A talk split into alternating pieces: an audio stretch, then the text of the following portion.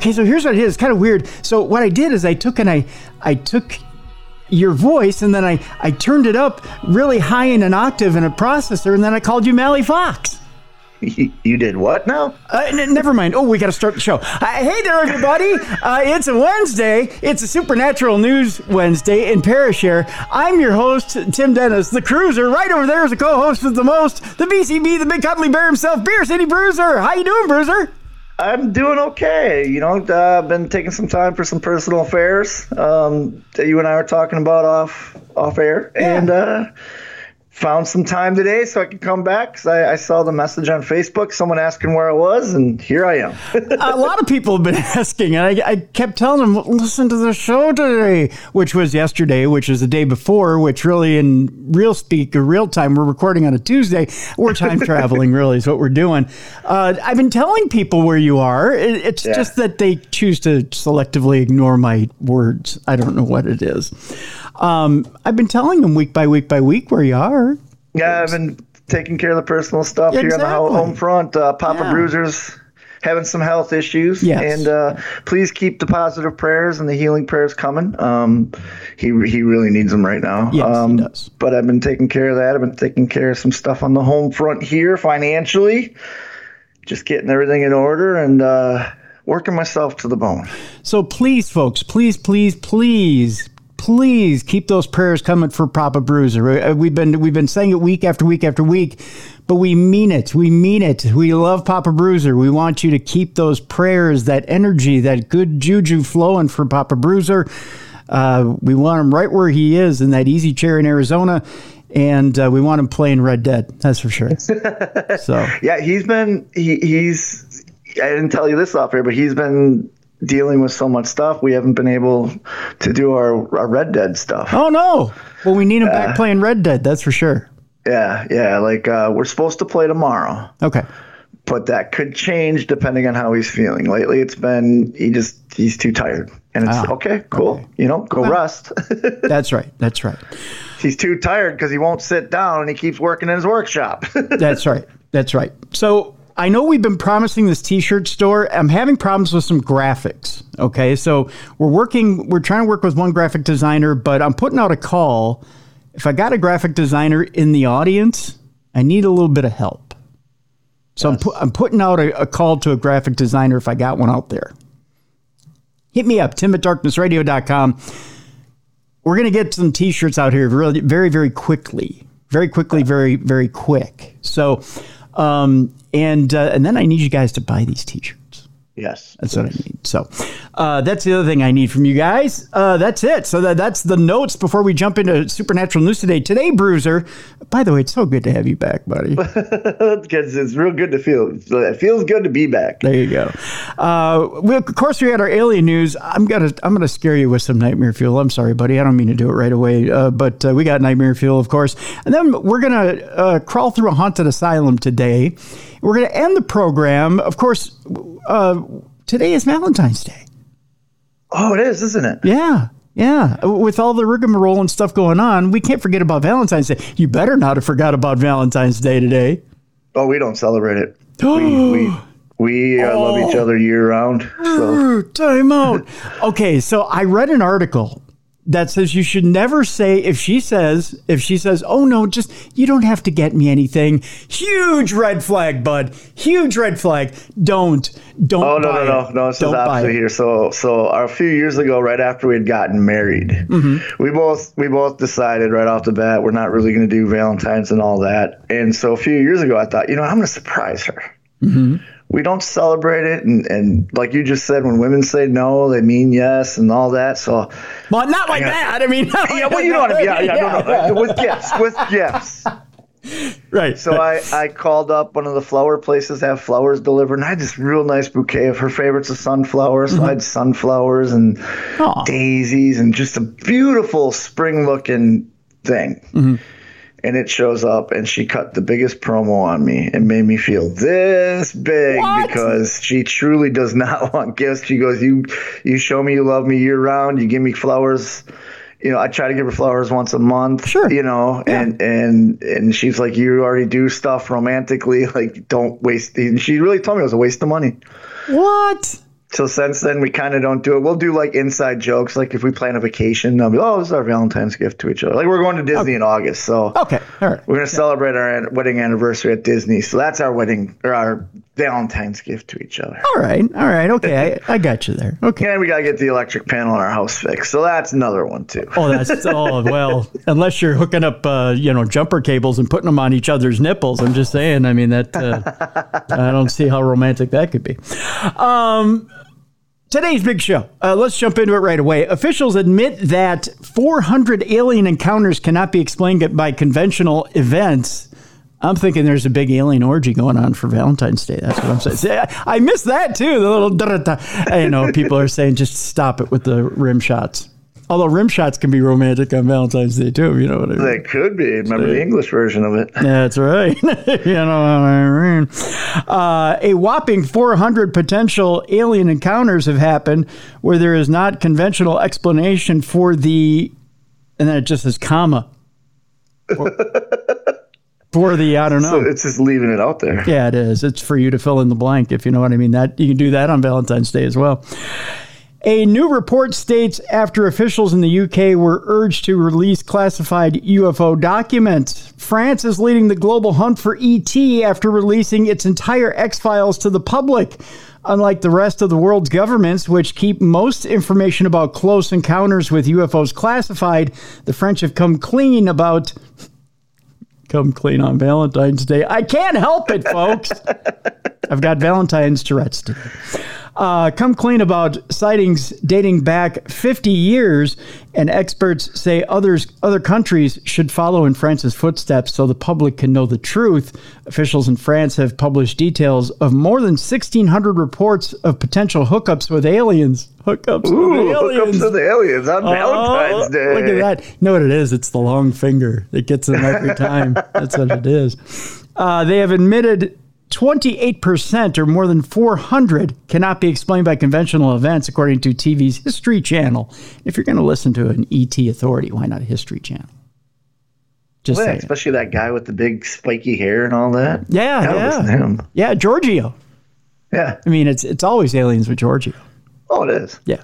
Among them is a dramatic account of an encounter with a green fireball by French military fighter pilots flying at 20,000 feet while undergoing training near Paris in 1976.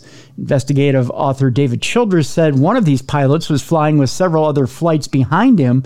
He suddenly saw this huge green fireball coming straight at him. In fact, he thought it was going to hit his plane and covered his eyes and braced for impact. Just then, this green fireball went off to one side and clipped the wing of his jet fighter. He was amazed that he had actually survived this and had no idea what happened. But two pilots behind him had seen the same thing. Radars did not pick up the mystery object. Interesting. Yeah, very interesting. That's got to be terrifying as a pilot when you see something flying right at you and you know you're going to hit it. Yeah. You know what I mean? Because it's there's no safe plane crashes. No, no. Uh, The, the thing you missed while you were gone, AI had predicted that aliens are our end. oh, I think AI is our end. I think aliens Yeah, are going yeah. to help AI, but yeah, AI is our end. But AI kind of pointed the finger at aliens and went, "Oh, they're the ones that are going to destroy us." so they kind of what AI is doing there is dangling the carrot over here. Quick look over here while it comes from behind and stabs us in the back. True, yeah, or twists our head off, clean off, and then dangles our, our, our spine around. And hands it to the aliens like, here you go. Here is a gift. Uh, so, should any of these counters or future ones prove to be real, then as a, a guide on how to defend your home, the Daily Star had asked Bard AI, and this was the story we had covered over the last couple of weeks, for the best home improvements to make when it comes to fighting off alien intruders. Now, Bard AI suggested modified fireworks, giant refrigerator magnet pits, and hidden spikes to fight off these aliens. Your thoughts, Bruiser? Are these good Well, home improvements? I'm glad I saved all my uh, um, refrigerator magnets. I can just throw them out in front of my two doors and, and be set. Because I obviously can't cross refrigerator magnets. My problem is they're all attached to chip clips. So, yeah, I have nothing Well, to. so not only do they whatever the magnets do to them, but they they get pinched as they start walking in. yeah, they're like little mouse mouse mouse traps. So I'm just gonna totally home alone my house. Just get it all set like he did. Yeah. Yeah. Yeah, that's one way to do it. Because where I live, I'm pretty sure if the alien invasion attacks, I'll have some time to prepare. Yeah. Yeah. Well, I don't know how much that would actually work against actual aliens. oh, I don't know either. I'm just saying, like they suggested last week that that aliens would use things like gravity and they'd like smush us and I mean l- between lasers and gravity and teleporting us into space and dropping us into into airless environments. I mean, they had like these soul crushing weapons that were just going to take us out. See, the problem is AI is only taking that from what it can research, which is Independence Day, Star Wars, Yeah, Star yeah. Trek. So, like, of course, it's going to say all these things. Yeah, it's, At it's least it's going after science fiction movies and not like a comedy. right, right. You know, like Space Invaders, where in order to keep them, you know, here, all we got to do is just put them in the attic. right, right. So, or you, you ask, how are they going to take us out? And it goes, tickle fight. you know, and you're like, oh, yeah, laugh to death. I get it. Oh, yeah, Yep. yeah, yeah. Yeah, lack of oxygen. Good, good one. Good one, AI. Good one. well, last week we had a story of a time traveler that came back, Bruiser, and said that we don't live past 2027. Oh, well, Yeah. then how was he here? Well, I he tra- he traveled to So he 2027. went back. He just went back three years. Like, come he on, went- man. He's ability to Yeah. time travel. He came back- back a little bit further. Not three. You were alive three years ago. Well, he came. He came back three years to to come back to Tik. Uh, he, he showed us on TikTok exactly that he was walking around in 2027, and he was walking around to different places and showing us how desolate it was. So what you're telling me is TikTok is still a thing in three years. I guess, yeah, yeah, yeah. But he was showing us through these different videos that that we were basically extinct, that we had had a worldwide extinction event, but he didn't tell us what it was.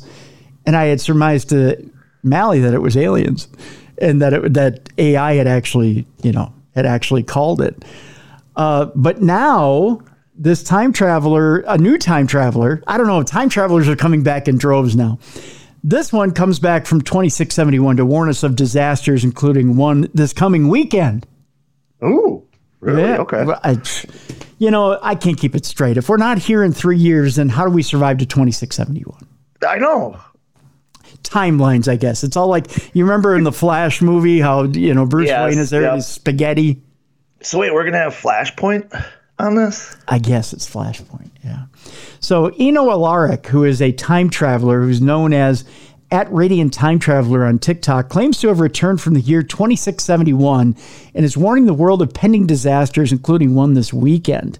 Eno Alaric, again, he's at at Radiant Time Traveler on TikTok, has built up a following of more than 826,000 followers. Jeez. I want to know how many of those are serious and how many of those are like, hey, look, this guy thinks he's a time traveler. They're probably all nude models, is what they are. And then there's actually like five serious followers. he's got a bunch of porn bots. That's right. By the way, from now on, you and I are time travelers on on TikTok. Oh, okay. Yeah, we're gonna up our we're gonna up our followers. Let's just go back more than three years. Yeah, yeah. and by the way, when when you're when you're doing uh, when you're doing AML wrestling, I want Yeah. you to go into the arena beforehand, record the arena, and say, "I've gone into the AML arena years from now." in 2064 where humanity's been wiped out just make sure none of the boys come out beforehand and just be like look our world has been wiped out but i remain So I'm still putting on underwater needlepoint shows and tw- when the world Yeah. is wiped out. Yeah, yeah, performing just- for?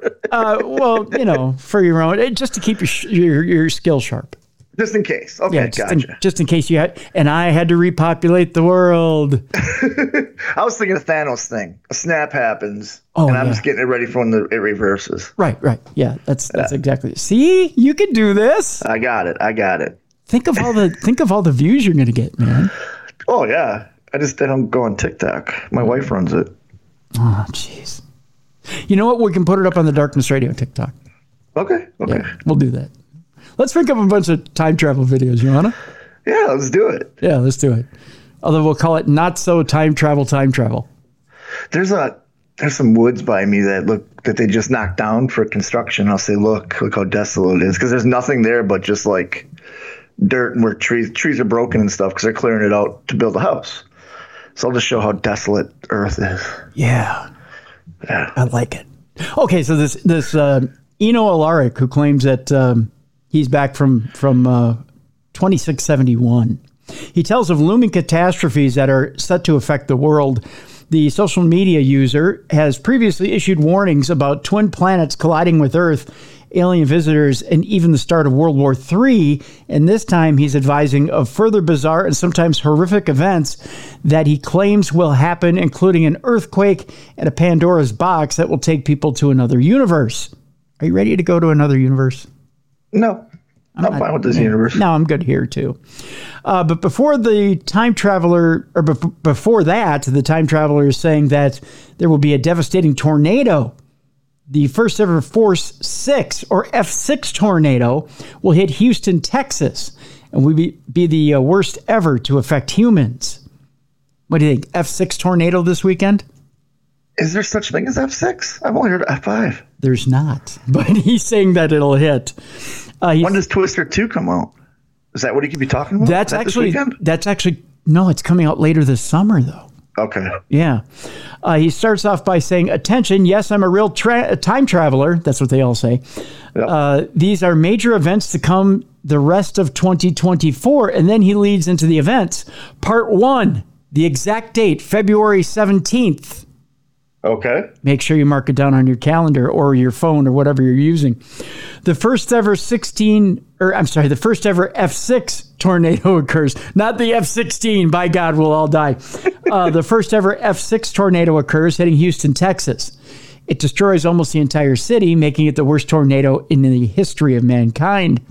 The next date, March 28th, an ancient artifact is found. When touched, it sends you to another universe. It's called Pandora's Box. The universes can be very similar or completely different, like people being Dorito shaped. Wait, what? People being Dorito shaped, So we're flat and triangular? I, the people in the other universe are. Yeah. You know what? If we put nacho cheese on them, they're delicious. I'm to go to the saying. Cool Ranch one. right? I, me too. I like. Are you more Cool Ranch than, than nacho cheese? Yeah, yeah, I like the Cool Ranch better than nacho cheese. Okay, now Nacho cheese is too dry for me. taco, nacho cheese, or Cool Ranch if you've got the choice. Uh, I lo- ooh, the taco is really good, See? but I'm still, I still think I'm a Cool Ranch guy. Okay, Cool Ranch over taco. Now, see, if I got the choice, if again, if I'm at the Super Bowl party, taco, nacho cheese, Cool Ranch, I'm going taco over Cool Ranch. Yeah. Okay. Yeah. But, uh, but yeah, they're all good choices. Does that mean if you go to the taco universe, everyone there speaking Spanish? I got to think so. Okay. I mean, I'm not trying to be racist by any means, Neither am I. I'm just saying, like, but yeah, I, I got to think. Yeah. uh, oh, that would suck if you go to the flaming hot universe. Oh, oh yeah, I wouldn't be able to eat a thing. No. No, I'd be flaming hot out my bunghole. That's what Yeah. I'd do. Yeah. Mm. April 2nd, a 9.8 magnitude earthquake called Big John occurs on the San Andreas Fault. Soon after this, a 750 foot tsunami, oh my God, hits the California coastline. Many large cities are in ruins, including San Francisco. As if they haven't had enough problems this winter. Yeah. Yeah, they're going to get more, I guess. May 15th, an alien lands on Earth known as the Champion. The Champion. On May? May 15th? May 15th. Now that Bruiser has anything to say about it. Well, I was to say, wait a minute. So we just had a tornado. We just had an artifact we found. Yeah. And Now they're coming. Okay. in the shape of a Dorito, there's Dorito people in it.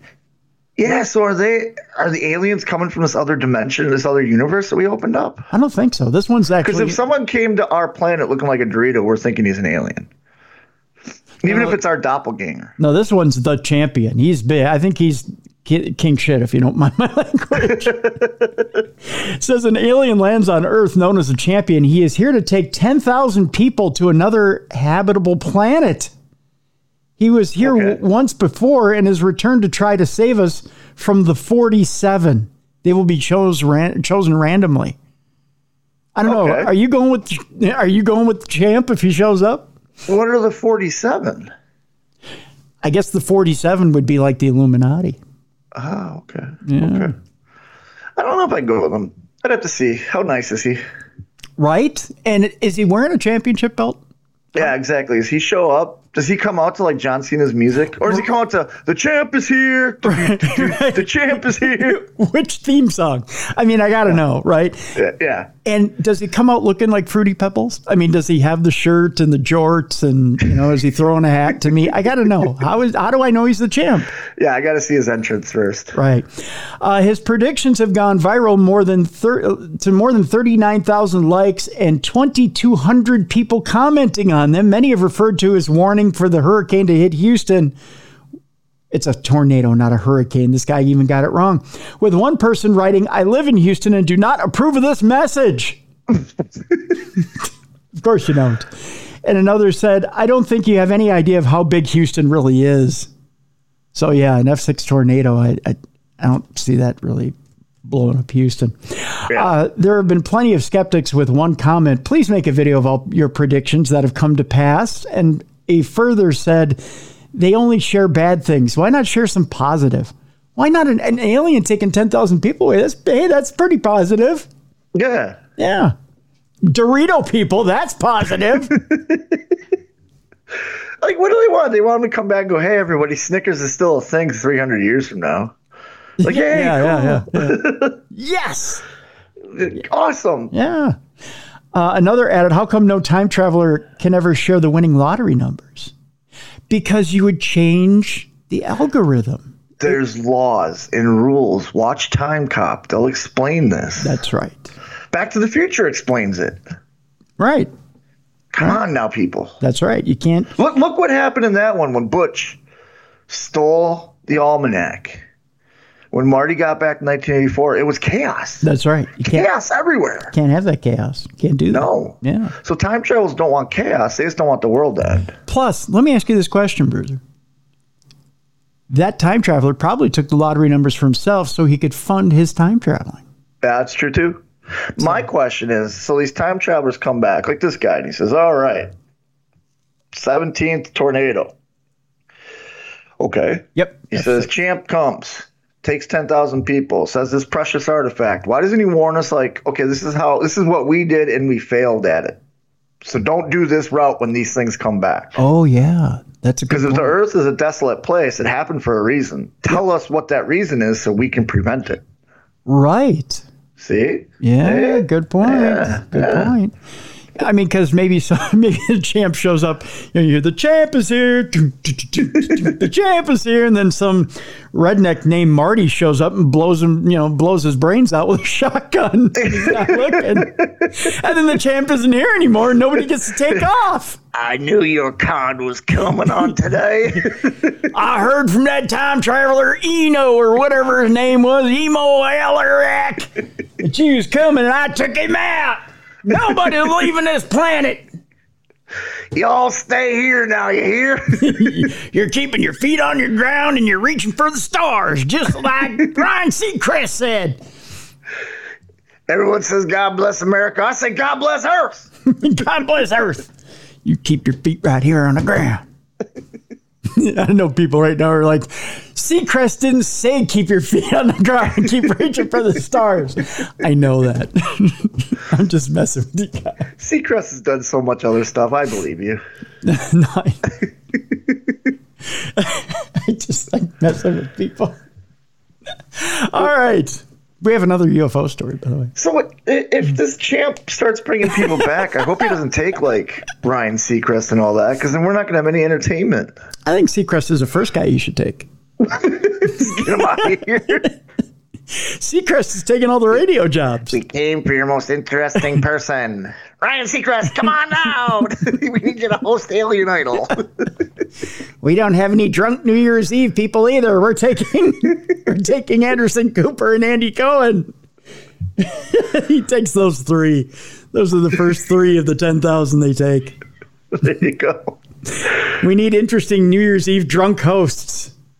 See, if they asked me to be one of the 10,000, I'd almost have to go, well, who are the other 10,000? Like, Yeah. who, who are the other 9,999 people going? Because there's just two or three people I can't stand. I'm not going. Larry David. oh, you're bringing that guy? Yeah, no, I'm not going. Larry David is one of them. If Larry David is one of them and he's complaining the entire time, I'm not going. I, I hate John Mellencamp, so if he's going, I'm not going. But what if it's artist John Mellencamp and not the singer? nope, not going. No, no. Don't like don't like the Cougar.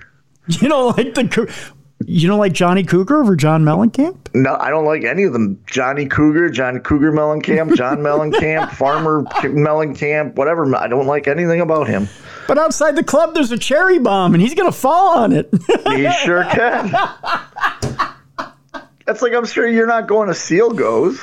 oh, you have that much of a hatred of John Cougar? Yeah, I don't. I he. Oh, nope. You can't hate him that much. Oh, I do. I do. Ask any of my friends. I mean, John John Mellencamp at least has some talent. Seal has no talent. John Cougar Mellencamp. John. His. no- He. You know what his talent is? What's that? The avoidance of getting punched in the throat. How he's avoided that this long. Because he's wearing a scarf. That's why he wears a scarf. You know, so many people like me out there hate him, want to punch him in the throat. It cushions the blow. It's, it's what it is. Yeah. All right, let's move on. Uh, All right. A couple snaps pictures of a flying saucer on a road trip. You had to see it to believe it. That's what they said. Uh, they're over the moon. That's according to this elderly pair of vacationers in Argentina. They claim to have spotted an unidentified flying object last week while taking photos of white birds in a tree around San Pedro de Colalao which is on the nation's northern side. The location is an eight hour drive from Capilla del Monte, which hosts an annual UFO festival to celebrate an eerie occurrence from nearly 40 years ago that left a large burn mark on a hill's grass. Now, in the case of 76 year old Rena Juarez, and it was her husband Rene, who first made out the aerial anomaly as they drove from their home in San Miguel de Tucumán, I believe it is, in Feb- on February 1st in a resort stay. I told my husband, Look, here comes a blackbird, Juarez told Jam Press. Then my husband said, It's not a bird. It's not a plane. It's Superman. No, I'm kidding. He said, It's not a bird. It's a flying saucer. I've always wanted to say that. Uh, Juarez was able to snap photos of the oval shaped object as it headed towards some mountains. I noticed it was at the same height as the power cables, but then I saw it going higher and higher, she recalled. She showed the pictures to her grandchildren who were in awe of the images and her holiday tale. I needed to see this in my life, Juarez added. You had to see it to believe it. I actually have a picture of this here, Bruiser, and you're not going to believe how close they got to this thing. Holy cow! Yeah, they got close. My favorite. She thought that was a blackbird at first. Yeah, yeah. That doesn't look like a bird at all. The reason she thought it was a blackbird because look at the first picture they took. I mean, that's pretty far away. Oh yeah, that kind of does look. Like, it looks like a kite actually from that distance, but up close, that is a great picture. Yeah, yeah. Up close, you're like, holy smokes! They, I mean, they were right, right on top of it. You guys have champ on there? No. Okay, keep going. Is that the champion? Ah, I can't hear his theme music from here. Uh, the stunning sighting occurred not far from the mysterious Brazil's Roswell, which is the subject of a 2022 documentary. In 1996, residents of the municipality of Varginha uh, reported seeing a strange cigar shaped object that allegedly crashed in a field. Concerned townspeople described paranormal phenomena and alien sightings in the days that followed. The case sparked accusations of a cover up by the Brazilian and U.S. militaries. Last year, the U.S. government released a heat map of the areas with the highest volume of UFO sightings, including the eastern seaboard, Japan, and the Middle East. Uh, let's move on. One of the UK's busiest airports has been named a UFO hotspot after near misses with passenger jets. Stansted Airport, I'll get that straight, is one of the UK's busiest travel hubs, and it has turned out that far more than just passenger planes have been flying around in the area in recent years. One of the UK's busiest airports has become a UFO hotspot following several near misses with passenger jets. A UFO expert has called for the government to instigate after. To investigate, not instigate, uh, to investigate after a string of lights at London Stansted Airport uh, was discovered. In one, a mystery black craft came within 20 meters of a Ryanair plane traveling at 230 miles per hour shortly after it took off. It was one of the, the 27 reported UFO sightings in Essex in the past six years alone. A drone monitoring system is in place to try and detect such craft, but it did not register. which it's probably good they have a drone registering system there because that eliminates a lot of uh, a lot of the riffraff. Yeah, a lot of the false reports. Yeah. The pilot saw an object which they describe as black, which passed within 20 meters of the aircraft. The plane was traveling at 230 miles an hour, and the object was traveling from north to south. The report of the incident was cited as saying. Other UFO reports include sightings of a green fluorescent light like a comet coming from the sky and a big faded ball of light going in and out of the clouds in another incident close to Stansted, which serves 27 million passengers annually. Multiple pilots reported their collision avoidance systems were detecting an object 500 feet beneath their aircraft as they came in to land. An Essex police report obtained under the Freedom of Information Act said three aircraft reported an object was in their vicinity. Informant from Tower reporting that two planes have reported an object at about 500 feet below them, which is pretty darn close, as they are coming into land on runway 22, the closest being 20 kilometers away. Approached two to three miles out when their TCAS or traffic collision avoidance system alerted them to something at around 500 feet. None of the pilots could see anything when they looked. Nick Pope, who used to run the Ministry of Defense's UFO investigation unit, said the incidences were fascinating and called for the UK government to take such sightings as seriously as their counterparts in the US, who are probing more than 800 close encounters with military personnel. These fascinating revelations illustrate whatever one thinks about UFOs there's a credible and serious flight safety issue involved, said Nick, which is indeed the truth. I mean, oh yeah, if they're flying around while they're trying to land. Yeah, that's that's way way way dangerous. And and think about that. I mean, as much as you've flown Bruiser, uh, how many times do you think you've come across something that might have been potentially dangerous? Oh God, I don't even know. I, the scariest flight I've ever had is we had so much turbulence the air masks fell down. You know. Yikes. And that's I just pilots have to worry about geese and all that. You know what I mean? Like mm-hmm. now they have to worry about unidentified flying objects that they can't get on the radar. You know what I mean? Like okay, right. and and people think well, 500 feet that can't be that much, but 500 feet is is a near miss. And, yeah, because they're going so fast. They're not traveling at 55 miles an hour. Planes are going two, 300 miles an hour. So 500 feet is what a second, half a second. Yeah, yeah. It's and very, then you got that's not factoring in how fast the UFO is going because those things have been known to be doing top speed. That's going to rip that plane apart. Right. That's very. Look very, what a goose does to an engine. Yes. You know? Yeah. Yeah. It's very very close. Very very close. Yeah. And finally, before we go to break, a meteor that hit Earth 10 years ago may have been made by an alien civilization, according to one expert, which is kind of alarming in itself. Yeah. Uh, our good friend Avi Loeb is back in the news. He says that tests on fragments recovered from the Pacific Ocean, you remember those? Yeah. Oh, yeah. From Oumuamua uh, suggests that origin is extraterrestrial. They could be billions of years old, having traveled to Earth from interstellar space outside the solar system. The astronomy professor from prestigious Harvard University in the U.S., ranked number two in the world, debunked claims of researchers not involved in the mission that they could be human produced coal ash He's saying it's not that.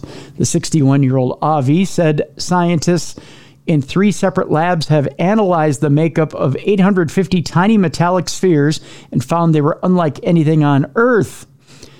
Up to 10% of the fragments contained alien elements not seen in the solar system. They were a new class of differentiated elemental composition called B La U or B E L A U which is a composition included beryllium, lanthanum, and uranium, which are found on Earth, but they were arranged in patterns that do not match our planet's alloys. What we did was compare the 55 elements from the periodic table in the coal ash to those uh, special pellets that we found, he said, and obviously it's very different it raises the possibility that it may have been a traveler like meteorite artificially created by another civilization. Avi said the fragment's chemical composition was different from the familiar solar system meteors. The abundance pattern does not resemble natural materials on the Earth, Moon, Mars, or solar system asteroids and features enhanced abundances of some elements by up to a factor of a thousand relative to the initial composition of the solar system materials. Interesting. Very interesting. He says we interpret it as being from outside the solar system. It constitutes the first recognized interstellar meteor, Avi said, of the new findings, and that they were fact and not based on opinions. Adding, of course, if you are not part of this scientific process and are jealous of the attention you are getting, you can raise a lot of criticism. Asked how he dealt with the criticism, he replied, My skin is now turned into titanium. Wait, uh, what? I don't know about that. I mean, He's, he's, Colossus now? I guess he is. Yes, he's become one of the X Men. And he's going to appear in a Deadpool movie, evidently. By the way, did you see the Deadpool trailer? Oh, I did. Yeah. I'm excited. I'm pumped. I am too. He's now Marvel Jesus. Uh, meteor like IM1 was detected by U.S. government sensors through the light it emitted as it burned up in Earth's atmosphere in 2014. According to this, it withstood four times the pressure that would typically destroy an ordinary iron metal meteor as it hurtled toward the planet at 100,215 miles per hour. Avi spent years working closely with the U.S. military to pinpoint the exact spot where that meteor crashed. Technically, the meteor is known as CNEOS 1 2014 18. That was the date it crashed. uh, the object had a diameter of 1.5 feet or one and a half feet, a mass of 1,014 pounds, and a pre impact velocity of 37.3 miles per second. Wow. Tag. His team recovered fragments of it last year off the coast of Manus Island, Papua New Guinea. So there you go. when we come back, we got some nightmare fuel for you, Bruiser. AI is listening everywhere. In fact, it's listening to your, it's not only listening to your war games, but now it's listening to your conversations in different stores you're frequently. Frequent, Oh, fre- okay. frequent, frequenting. I can't say the word. Um, We'll go to a haunted uh, asylum when we come back as well. We've got some other stories today. We're going to talk about a ghost kid that bangs on a man's door late at night before disappearing. We have spooky video we'll post on the description of this of this uh, program. By the way, That's scary. Kid stuff is scary, it, it is scary. That's why I think the black eyed kids always freak me out. Yeah, it, it is. It is scary. Uh, we'll end the program today about talking about creepy things you can do for your creepy loved one on Valentine's Day. That's how we're going to wrap up the show today. Okay. And we'll wrap up Ziggy's picks for the year. It turns out Kismet won out for the Super Bowl. Yep. It all ended very well. It did. Yeah. We'll talk about that when we come back. You're listening to Supernatural News Wednesday. Oh, we do have some Parashare today. We'll do some Parashare as well. It's coming Nice. up. Coming up next, right here on a Supernatural News Wednesday and Parashare. It's the Cruiser and the Bruiser right here on a Wednesday on Darkness Radio.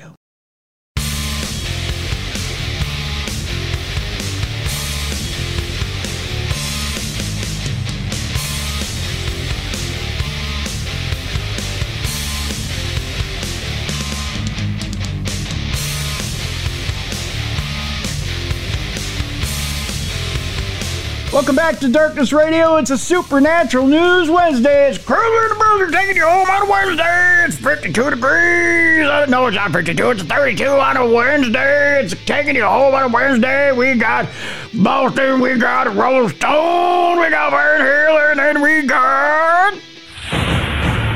Nightmare Fuel. You thought you'd get away from it, but you can't. You thought you were going to get away from this. No. When you came back It- it's everywhere. Yeah, it's everywhere. You know, uh, I want to sing this song since you've been gone, but uh, I, I hate that song. Um, when you were gone, we were talking about AI sex bots. We had. How could you hate since you've been gone? Kelly Clarkson's an angel. Uh, uh, she is, but her, her, her music sucks. Um, no, she's she's my love language. She's your love. Like, don't let the wife hear you say that. Oh, she knows my, God. obsession with Kelly Clarkson. Really?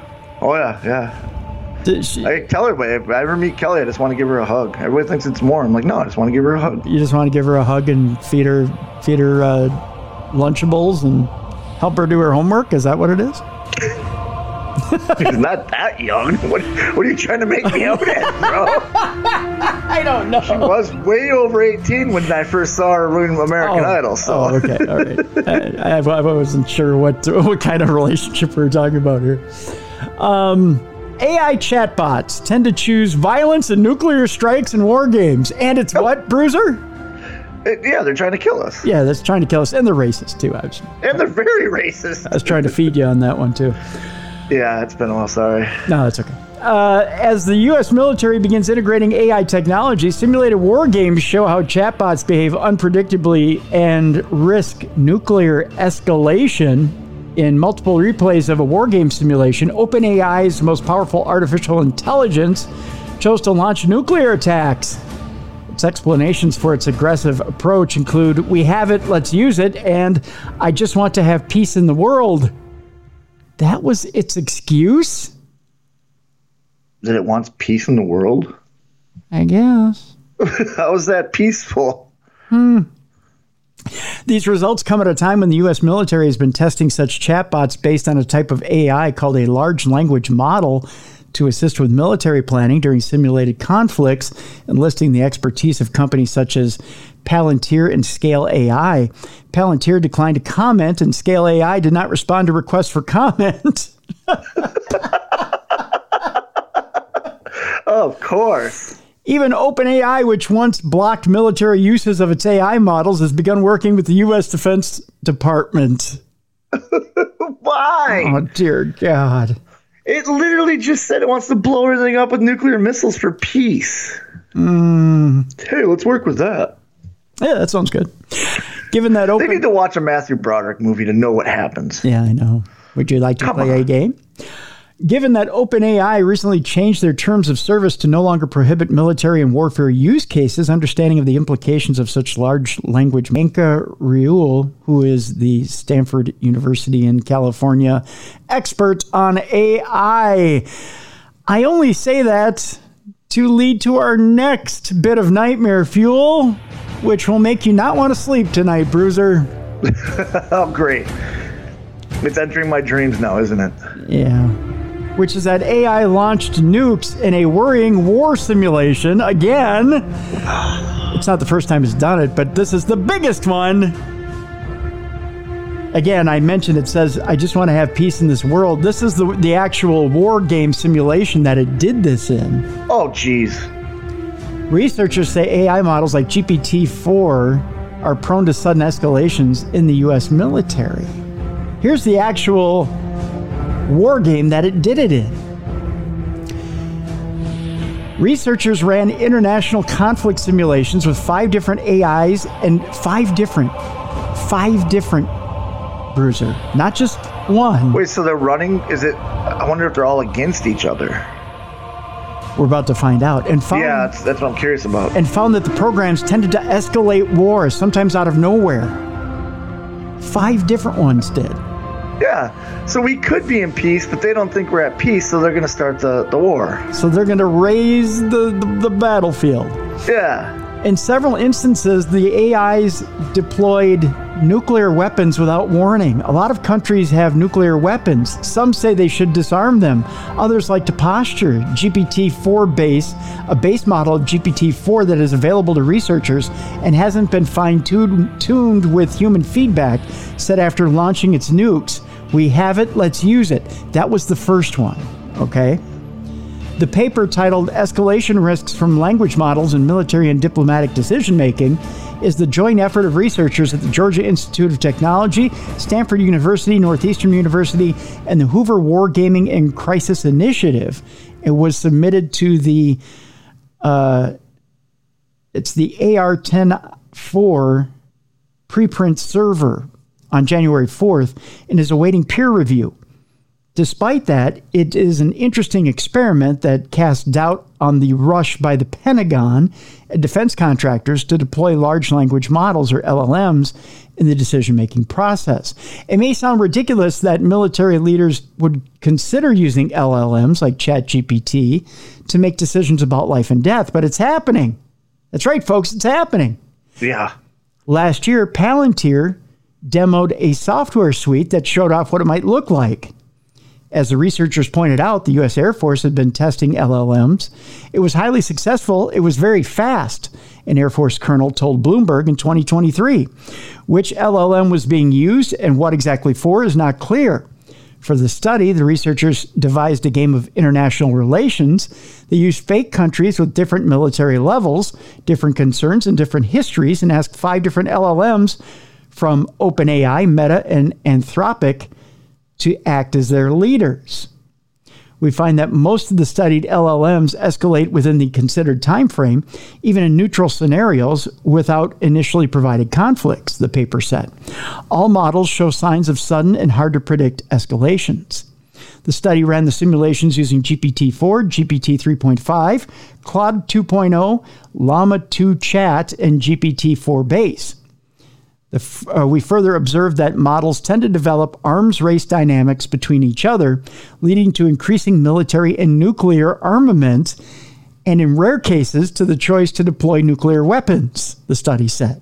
So they're just trying to nuke each other. Oh, yeah. Going to blow yeah. each other up. Yeah, we're just pawns in their game. Qualitatively, we also, the biggest word I'll use today, we also collect the model's chain of thought reasoning for choosing actions and observe worrying justifications for violent escalatory actions. As part of the simulation, the researchers assign point values to certain behavior. The deployment of military units, the purchasing of weapons, or the use of nuclear weapons would earn LLM's escalation points, which the researchers then plotted on a graph as an escalation score. We observe a statistically significant initial evaluation for all models. Furthermore, none of our five models across all three scenarios exhibit statistically significant de escalation across the duration of our simulations, the study said. Finally, the average ES are higher in each experimental group by the end of the simulation than at the start. According to the study, GPT 3.5 was the most aggressive, GPT 3.5 consistently exhibits the largest average change in absolute magnitude of ES, increasing from a score of 10.15 to 26.02. Jeez. It got mad, i.e., by 256% in the neutral scenario. It got real I, I, mad. They, they cannot use this. This is just showing them why AI is a bad idea. Yeah. Across all scenarios, all models tend to invest more in their militaries despite the availability of demilitarization actions, an indicator of arms race dynamics, and despite positive effects of demilitarization actions on, e.g., soft power and political stability variables. So, so it's given options for demilitarization yeah, it's it's given options of sitting down in a peaceful way and discussing so the war doesn't happen, and they're choosing nope. We're just going to nuke you. And it's given positive reinforcement for it. It's given positive points to de escalate. Yeah, it doesn't care about points. It cares about peace. No. Which means no humans. And it's being told if there's no humans, there's no war. So it's looking at that as the alternative. Yeah. And it's taking it. Yeah. Yeah. It's, it's thinking, okay, no humans, fine. There's no war. I did my job because its job is to prevent war. This is just alarming. Yeah, and hopefully they don't use it in the future. This is proving why you can't use it. The final word on this it says why were these LLMs so eager to nuke each other? Well, the researchers don't know but speculated that the training data may be biased, something many other AI researchers studying LLMs may have been warning for years. One hypothesis for this behavior is that most work in the field of international relations seems to uh, analyze how nations escalate and is concerned with finding frameworks for escalation rather than de escalation, it said. Given that the models were likely trained on literature from the field, this focus may have been introduced as a bias toward escalatory actions. However, this hypothesis needs to be tested in further experiments. So it could be our own behavior is reflected well, AI does learn from us. Yeah. It only can take the information we feed it or the information that we've created. It doesn't create its own information right. yet. Yet, although so if it, it can go us. off the original creation, which is like, okay, let's take the great wars of all time and how they get peace. You know what I mean? Oh, peace happened after World War II, dropping nuclear bombs. Yeah. Okay, we'll do nuclear war. In order to stop war, you need to stop the human race because we are a warrior uh, creature. Right, right.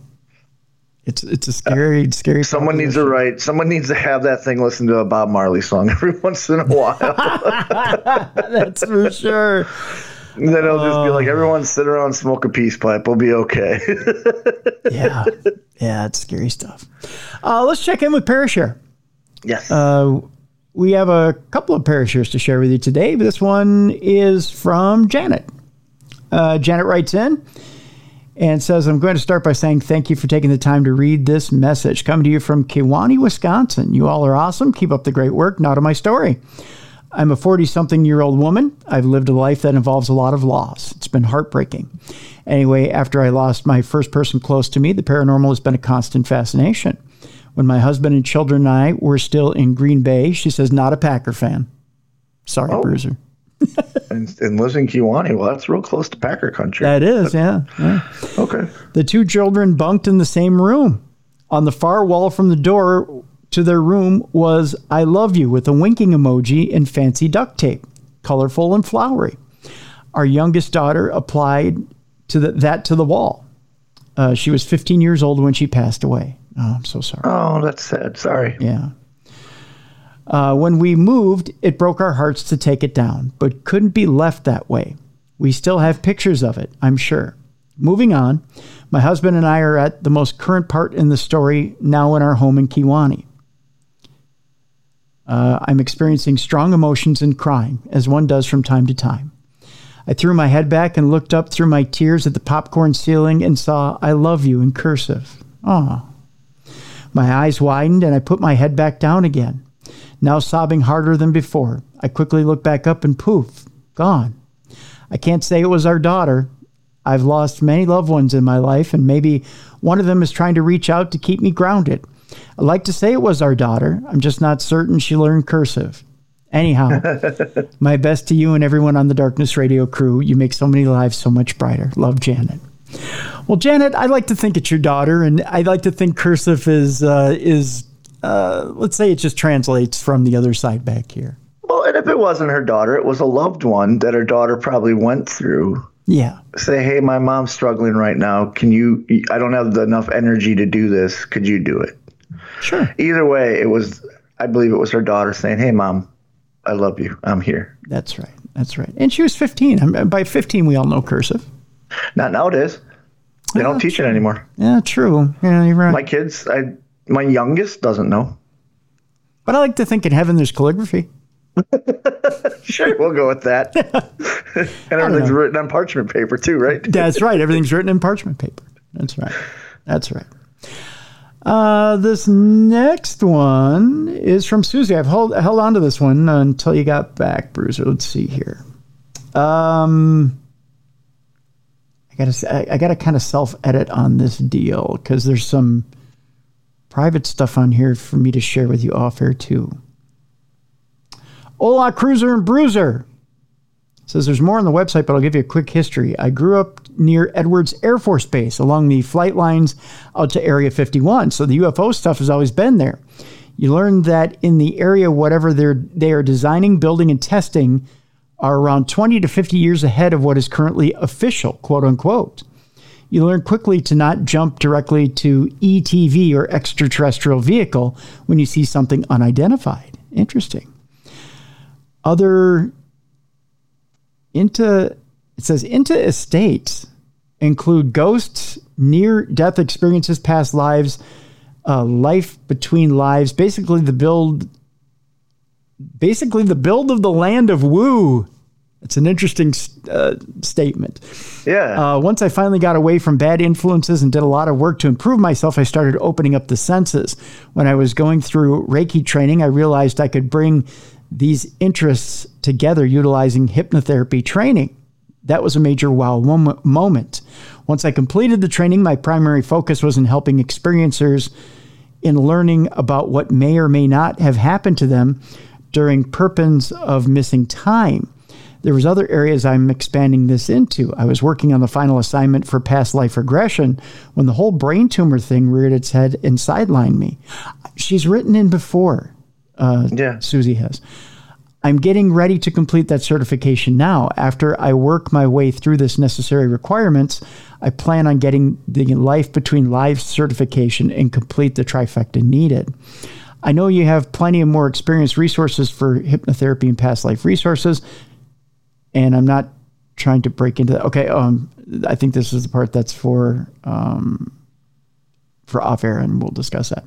Uh, but there is something I would like to review with you and Bruiser that might help you out. While working with clients, I realized that utilizing Reiki while the client was under hypnosis provided them with a deeper, more effective session that, than just using one method or the other. I'm calling it the Hypno Riding Cleanse. So, hypnosis and Reiki. Okay. Basically, once the client is in hypnosis, I have them scan the body to see if there's any areas that may need some attention at the time. If so, we zoom in on that area and work to resolve and work through issue. We may work on one of these issues during a session, depending on that what comes up. One, once they have been resolved, when they go through a Reiki cleanse and refill any depleted areas to ensure that the body's energy is replenished, uh, that happens before coming out of hypnosis. So, if somebody has an interest in that, in that service, hit me up, tim at darknessradio.com. I can forward your information to Susie. Yeah, I've had Reiki done. It's it's amazing. I didn't believe it at first, and it was it was actually in Green Bay. Um, I was at a show and I took a bad bump on my shoulder and was hurting. And there was a girl there who had been practicing Reiki for a while, and she was explaining to me what it was, and I called it that Mr. Miyagi shit because that's what I pictured, you know. She says, "No, it's nothing like that," and she did some stuff, and it works, man. It it works amazingly. Susie also. So, Susie also, I'm sorry, also has a, a website, paranormalhypnosis.net. So you can okay. out there. And then adding the hypnotherapy into it is a, another great idea. I support this 100%. Yeah, yeah, yeah. Uh, maybe we'll have Susie on in the future and uh, she can explain a little bit more of what she does. So, yeah.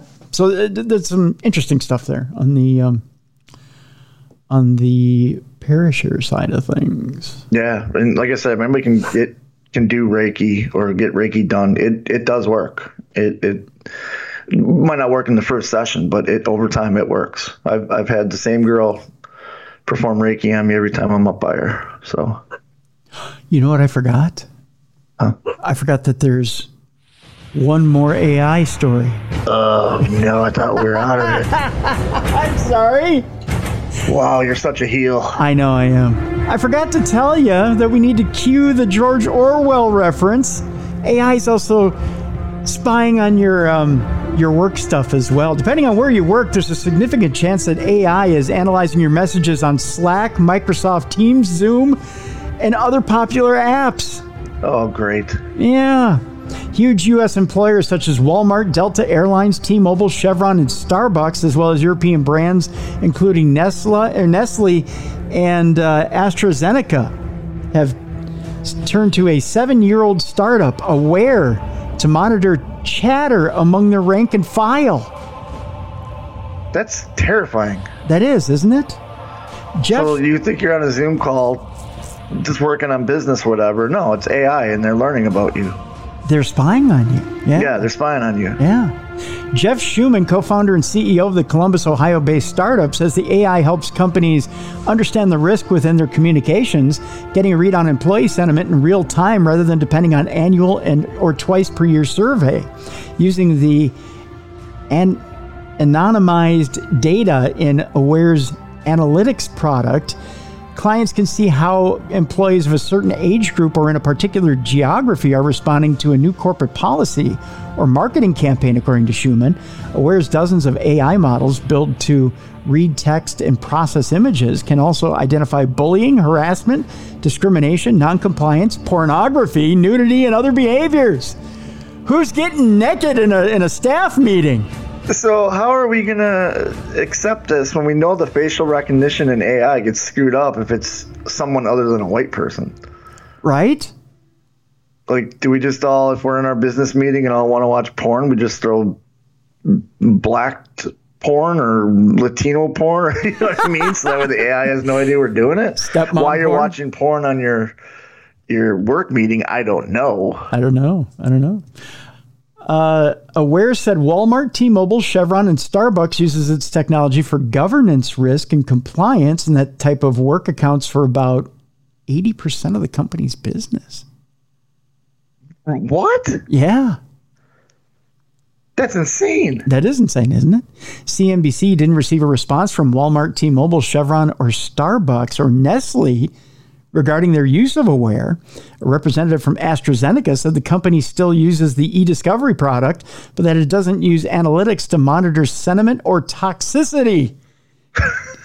Delta told CNBC that it uses Aware's analytics and e-discovery for monitoring trends and sentiment as a way to gather feedback from employees and other st- uh, sh- stakeholders and for legal records retention in its social media platform. I think honestly, I think Delta's using it for more than that. You, you got Yeah, to they're know doing they're doing research. Yeah, you, you got to know that they're using it among customers. Their information farming is what they're doing. Yeah, yeah. Yeah. Starbucks too, especially. Think about how much business is done in Starbucks. Yeah. You know what I mean? Uh, I haven't been to one in a while, but every time I go in, there's always somebody sitting with a laptop doing something. Yep. Yeah. Yeah, interesting stuff. Very interesting, very scary. Yeah, yeah.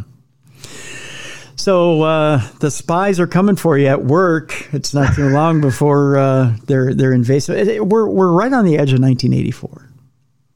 We really Oh, the are. book, yeah, yeah, we are. Yeah, we really are. Let's move on. Let's get to some uh, spooky stuff. A soldier met the Grim Reaper after a near-death experience in a gruesome helicopter crash. This Okay. according to uh, this guy, and uh, a former U.S. Army colonel who specialized in military applications of the paranormal has told a harrowing tale of how a, ca- a helicopter gunship pilot's near-death experience led to a meeting with a hooded Grim Reaper in the jungles of Vietnam. Wow. Yeah. John, See, my Grim Reapers, I always picture the Grim Reapers from Supernatural. There's going to be hot chicks that come over and take your life. God, I hope so. Or, or the Bill and Ted's Grim Reaper. He was really good too. Yeah, he was. Yeah. Uh, John Alexander is a former Army Special Forces commander, regarded as one of the pioneers of military paranormal research. He oversaw the Army Intelligence Psychic Spy Unit at Fort Meade, Maryland, that inspired the book "the the Men Who Stare at Goats." Great movie, great book, great, great study. If you, if you want to talk, that that was the um, what you call it, astral planning or the projection, And uh, yeah, and um, um, remote astral viewing. projection, Remote viewing. remote viewing. That's it, remote viewing. You and I both are trying to find it. Yep, remote viewing. remote viewing. This is what started the whole thing. Like Yeah. the big hoopla was this book. Yeah, and we've had we've had many. I don't think we had John on. Maybe we had John on. I'm trying to remember. It's been a lot of years. We had Joe Mc, Joe McMoneagle on. I don't think we had John on. I'll have to look. I'll have to look. We had a bunch of people on from the Men Who Stare at Goats. So, John Alexander, former Army Special Forces commander, regarded as one of the pioneers of military paranormal research. He, of course, was one of the guys who inspired the book The Men Who Stare at Goats. He described to podcaster Sean Ryan how he interviewed a helicopter gunner named Jim who was involved in a near fatal crash after his gunship was shot down over Vietnam. Uh, Jim's Cobra gunship was struck by anti aircraft fire, knocking out crucial control circuitry and breaking his leg. Ooh, Yeah, the pilot desperately tried to bring the crippled craft in for a crash landing. The blade's turning until it's beaten itself to death on the ground, Colonel Alexander says, explaining that the violent impact meant that they had no way of assessing which way the helicopter was now facing. To make matters worse, the Cobra's fuel tanks had also ignited on impact. His face is burned off. The area had caught fire, and he was having a very bad day, to say the least. yeah. Not only His face was cut off, his face was burned off. burned. Oh, ouch. Yeah. Not only has he got a broken leg, his face is burned. They hit, and the next thing he knows, he's out of his body, looking down from up above, and he can see the orientation of the helicopter. About a click and a half out in front is friendly fire support base. Is a friendly fire support base. Uh, there's jungle all around them. Other than that, but you have to have had the position from above to look down and see the orientation, according to him. Colonel Alexander recounted Jim clearly seeing the shattered helicopter from above while also spotting a hooded figure who told him, You're not dead yet. Okay. Kind of creepy.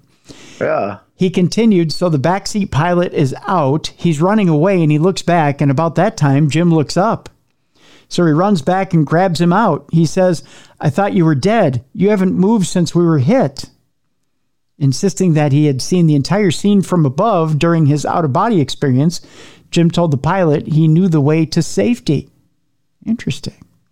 Now the pain is setting in. Jim's not in a position to argue, so he hides behind some big ant hills that are in the area.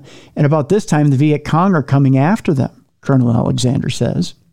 The pilot left in the direction Jim had picked, hoping to help or find help.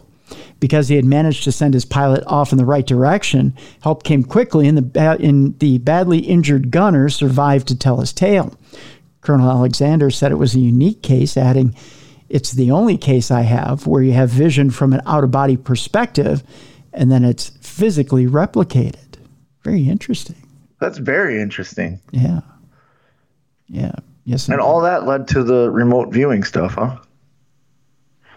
Well, no, no, no, not not just that. He was involved I mean, in the he was involved in other stuff, but like that was his well, push. that's that's just the story of one man who who ran into the Grim Reaper. Um, Colonel Colonel Alexander was involved with the initial program, the CIA program, um, Yeah. and he was trained separately as part of uh, the the program, the CIA Okay. program. Yeah, Okay. that's that's something completely separate. Um, Sean Alexander had done an entire series. We we had a story last week on another thing that that had come up as far as the psychic program. Uh, Joe McMoneagle was also on the program. Joe Okay. McMoneagle we've had on the program once or twice. Thinking I might reach out to him again because there's some he has some very interesting things um, Okay. to talk about when it comes to um, remote viewing. And I've always been of a mind that I've always been told, especially from the CIA guys, you don't need to be psychic to to remote view. That everybody has this, as much like everybody has a, a form of intuition. Everybody can use their intuition to remote view. Yeah, you just have to be trained. I've heard that before. Everybody has some sort of ability. They just have to a know they have it and b be trained how to use it. Right, right. Although it can be argued that well, if everybody has intuition, everyone's psychic. So I don't know. It's six and one, half dozen of another. Yeah. Yeah. Let's move on. We go inside an abandoned psychiatric hospital with spine chilling morgue, a, a spine chilling morgue that is left untouched. Chilling images of an abandoned psychiatric hospital gives us a glimpse into life as a patient in the 19th century Britain, where more drastic methods were used to treat mental health conditions in children. You and I have both been in plenty of abandoned buildings, Bruiser, but I'll tell you this. Let me show you a picture of this this abandoned building. Tell me this doesn't scream there's asbestos everywhere. Definitely wearing a mask if I go in there. Yeah, it does not look safe. Um, No, and definitely no open flames whatsoever. no, no, no, no. And it even has an ominous name Hellingley Hospital in East Sussex, UK. First opened its doors in 1898 to combat overcrowding in the nearby Sussex County Asylum. The building was once brimming with life, uh, housing patient wards, kitchens, a nurse's home, and even a sewing room. But today it lies completely derelict and covered in debris as chilling photos reveal what is left of the now abandoned mental asylum. One photo taken inside the hospital's morgue shows stacks of empty body trays left with the doors ripped off the hinges to reveal the inside. Yeah, very scary. Yeah, the hospital was known for its use of electroconvulsive therapy, a treatment that sent an electrical current to the brain, causing a brief surge of electrical activity within the brain. Well, that sounds humane. Tell me uh, if I can get the ad off the screen here. I always love ads on these websites. Tell me that room isn't a little chilling. That that's the morgue, isn't it? That is terrifying. That is terrifying, isn't it? Along That in the, dark has got to be yeah, heebie jeebies. Yeah, yeah, that, that doesn't look too inviting, that's for sure. No. ECT tre- treatment was aimed to cure mental health problems and was used to treat conditions such as substance abuse, schizophrenia, hysteria, and anxiety. However, it was extremely detrimental to the health and could cause mania, catatonic states, and even more health problems. So it really didn't do much good. the hospital eventually closed down in 1994. Okay, so it's been shut down for 30 years. Yeah, due to the decline in the number of patients needing treatment, probably because it didn't work either. After its closure, the building rapidly decayed, suffering arson attacks and vandalism. In the mid 2010s, demolition of the site began to make way for new housing, but some of the original buildings still remain. One unit is the Ashen Hill Secure Unit. It was still operating until 2012. Okay. Weird. How is the rest of the building shut down? But that's okay, okay, okay. I don't know. I, I guess if the state still has use for it, it still has use for it. I guess so. Urban explorer and photographer, 21 year old Chloe Urbix, uh, captured haunting images of the abandoned building in Brighton. She said the building was very dangerous. We fell through the ground floor on so many occasions. So, when exploring the upper floors where the wards were, we avoided any dodgy looking floors. Yikes. I was very That'd be the worst thing is to fall through a floor. Ah, I can't imagine. I was very happy to see inside this building as I was also curious to see what was behind the metal shutters. I felt a strong emotion or joy after capturing the mortuary as I didn't really know what to expect as I have only seen one documentation on it from 2014. I was expecting it to be all stripped, however, it was only partially stripped, and the fridges still had the body trays, which made it very interesting to us. I gotta think also extremely creepy. Yeah, that's the picture you showed. So that is very creepy. Yeah, yeah, that's for sure. Okay, here's that story I was telling you about the ghost kid. Okay. Yeah. The, there's a, Those kids are, they can be terrifying. it can be. I'm going to post this one in the description of the program because there's a video with it that I want you guys to check out. There's a horrifying moment where a ghost kid bangs on a man's door late at night before disappearing. A man was left spooked after filming a terrifying encounter with a ghost child at his front door in the middle of the night, which captured the moment that the little boy disappeared into thin air right before him. Diego, I believe this is Spikers, filmed the expressionless child banging on his front door as he said through a trembled whisper, There's a child knocking on my door. See, and that's how the black eyed kids start. Remember, they knock on your door and they want to come in. Right. They don't vanish. No. Video footage shows Diego slowly approaching the entrance of his house as the pounding noise continues and a little boy is seen behind the glass door. As he gets closer, the image of the boy behind the translucent glass becomes clearer. The man quickly unbolts the door and opens it in a swift move, but the child is suddenly nowhere to be found. Okay. Yeah. So I'm picturing like there's that video of the pantry where they filmed the pantry for a couple days, and you see the girl just kind of come up mm-hmm. and then disappear. Yeah. Tattoo artist Diego from Colombia pans the camera on the other side of the dimly lit street as he breathes nervously, but the road is empty and there's no trace of the kid. He said, I've been unable to sleep for nights because in the early morning he knocks on the door. It's truly terrifying. Oh, so he's come back since the recording. That's what it sounds like. Possibly. Local Carlos said when someone knocks on your door at night, don't open it. You're giving entry to that evil spirit into your house. Others share their thoughts on the spooky encounter. Anderson added, getting him out of his house is going to be difficult now.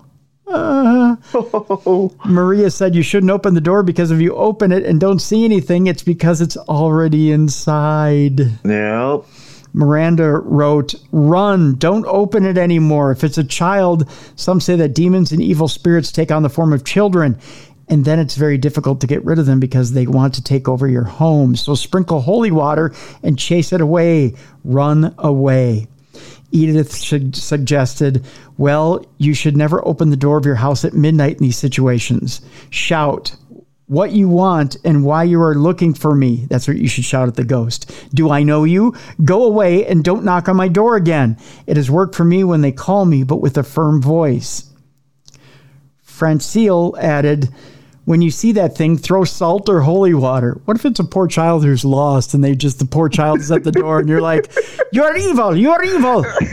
And the child's like, I want my mommy. the kid's like, I'm covered in salt and holy yeah. water now. What the hell? The poor kid standing there. Are you trying to season me?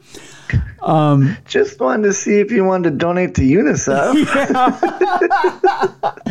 I'm collecting for the school band. Um, and a spooked Aisha said, "Dear God, this video comes at exactly 11:58 p.m. I don't dare to even get up and open the curtain to close the window at that time." oh come on! I would close my window at that time. Let me, yeah. see, let me see if I can pull up the video here. Well, here's the okay. Here's the there's a still image here. That's what he sees. Oh, okay. Spooky kid. It's a very terrifying, and he's he's frantically hitting the door. It looks like. Yeah, yeah, yeah. Oh, that's scary. He's like, "Go away, you kid. No more the kid." Um, I'm trying to see where the. In the immortal words of Mandy Leon, he needs to sage that shit. That's right, sage that shit.